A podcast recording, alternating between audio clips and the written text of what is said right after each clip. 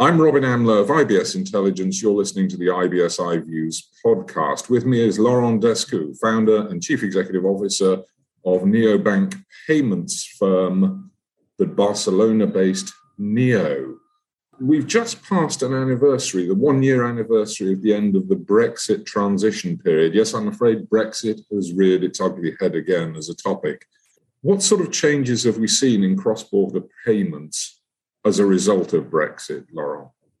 From our point of view, I think the, the main effect of Brexit on cross border payments side of things has been the immediate raise in cross border payment costs that companies in the UK, but also outside of the UK when they are paying to the UK, have been facing. Let's say that a lot of aspects of Brexit were probably not very well planned from the start, but it seems that one was extremely well planned by banks at least was the immediate increase first of January of the cross-border cost payments they could apply to transactions, which formerly were price based um, under the SEPA rule, and that suddenly became totally freedom of pricing by, by each of banks. So we've seen clients facing surging costs whenever they pay to the UK or whenever they pay from the UK. Freedom of pricing always does seem to mean increase in pricing, doesn't it? Actually, it does, and uh, that turns out to be uh, in some cases very significant. I uh, think that, for example, we've seen a lot of clients coming to us. They used to send euros to pay invoices uh, to the UK. Uh, they were just building euros out of out, out of the UK, and uh, those euro payments, which, which, used to be priced as if they were making a classic euro SEPA payment, so in many cases for free by their banks, suddenly started costing them 12 euros, 15 euros, up to 20 euros, just because uh, what used to be a free payment became a SWIFT payment and uh, that has led to a massive surge of costs. And sometimes on very small payments, which may be 200 euros, 300 euros, uh, when you have an increase of 10 euros for each single payment, that leads in percentage at least to a massive increase of the cost of your uh, cross-border payments uh, along the year. So we're looking at an increase in costs. I imagine we're also looking at a slowdown in speed of transaction. Actually, that is true. When uh, payments were down under the SEPA rules, uh, that used to take one one day max of lead time. I would say when you start going international payments, that can be anything between uh, sometimes same day. It may be fast, but it sometimes take two three days. Plus all the issues you can face around an international payment which may not be well labeled or which may lack some information and that then after carries some reconciliation cost that sometimes uh, can also be significant. This must be a potential business opportunity for somebody, though, because if banks are putting their rates up, if they're doing things more slowly, there's a gap in the market there, surely, for somebody to come in, maybe charge more than they used to, but certainly charge less than the banks and do it faster. This is a business opportunity. This is a clear business opportunity, and uh, we've seen several players in which we would include ourselves, but we were not the only one. Uh, we were well positioned already to carry on international payments, not only uh, to and from the UK, but international payments in general, where you have a clear pricing grid, you have a clear views on the timings, you give your clients the ability to label the payment message and uh, lodge all the informations which are necessary on the beneficiary side so that we can reconcile fast. All those products that those companies were already making a business of suddenly became totally applicable and relevant just to, to pay to and from the and from the UK. So I think that's that's definitely uh, a good opportunity for neobanks to sneak into that market and increase their market share surely a traditional bank must realize this, though. Otherwise, they're going to lose business. They're going to cut their nose off to spite their face. That's true. And I think here what banks need to start thinking about is this historical vision of the client is a, of having a clients like prisoners, like they're my clients, and anyway they will take the pricing we pass on.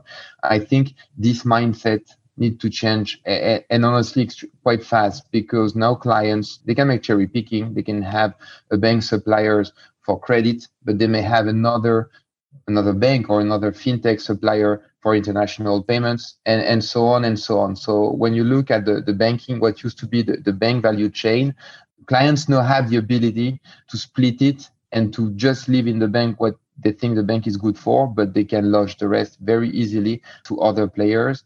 And that's that's where uh, the, the, the bank uh, philosophy probably needs a big change. Obviously, corporates are being affected by higher costs and slower transaction speeds now. This is not going to continue, though, is it? Absolutely not. The, definitely, the trend is going to be instant payment worldwide. I think the rise of of blockchain, even blockchains, payments, crypto tokens, and so on. What, what all these um, is, is, is mainly doing to the market is setting up new standards. And what we can definitely expect is having clients uh, wanting their money to uh, to go from one place to another uh, instant, like if it was an email or a WhatsApp. That's that's what needs to happen. Technology is here for that. Um, is probably more uh, having the the players, the traditional players, willing to accept it or at least to offer it, so that so that clients get what what what they're looking for. Well, the traditional players are going to have to because if they don't offer it, they're going to lose the business. It's going to go elsewhere. Definitely. All right, let's look at a, a broader situation now. We've been talking about the impact of Brexit, but that's not the only thing that's playing on the economies of Europe at the moment.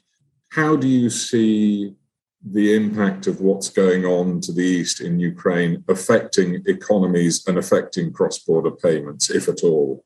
Of course, it's all brand new, and I think we are definitely stepping in a new order of the world, if I could call it this way. So it's not always easy to know what's going to happen. But I think the current situation where uh, you you see human distress, but on the top of the, of this we can expect economic distress, is going to to pinpoint some of, of the key expectations around payment services. So fast payments is becoming an, an immediate need. So when whenever you need to send funds to people in Ukraine having having some problems, and when we see that they can't withdraw cash from from the banks, they can't have access to their assets. I think here the speed of payment really shows how relevant it is. We see uh, the Russian economy being cut out of the SWIFT network. We can definitely start thinking that this is probably gonna power uh, alternative solution to international SWIFT payments. And here we can imagine some blockchain based technology, clearing systems raising in, in the future. Those are the, the main topics I'm uh, definitely expecting. Of course, the currency management side of things is becoming again top of the agenda, whether because um, the volatility of currencies will increase dramatically and we've seen it happening in the in, in the last couple of days uh, when you see the surge of the us dollar the, the, the, sterling is extremely high as well euro has decreased a lot and we can expect that type of wild movement to be going on. That means that from a corporate treasurer point of view it really calls for a time where you need to equip your company with uh, performance accounts solutions multi-currency by design speed of uh, payments and also an ability to mitigate risk when it comes about volatility. Speaking calmly, it's interesting to see how disruption plays a part in creation. We saw how the pandemic pushed forward development of fintech. We see how disruption right now across Europe is also increasing potential for development. Everything you've just described about what corporate treasurers need to think about what they need to do. These are opportunities for fintechs.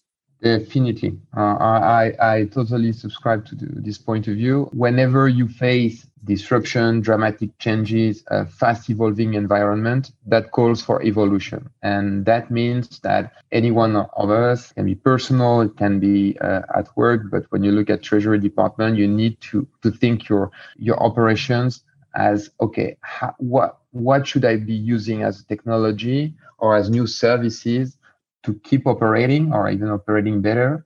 And that's what we'll see in the coming in the coming months, absolutely no doubt. Laurent Descout, founder and chief executive officer of Neo, thank you very much.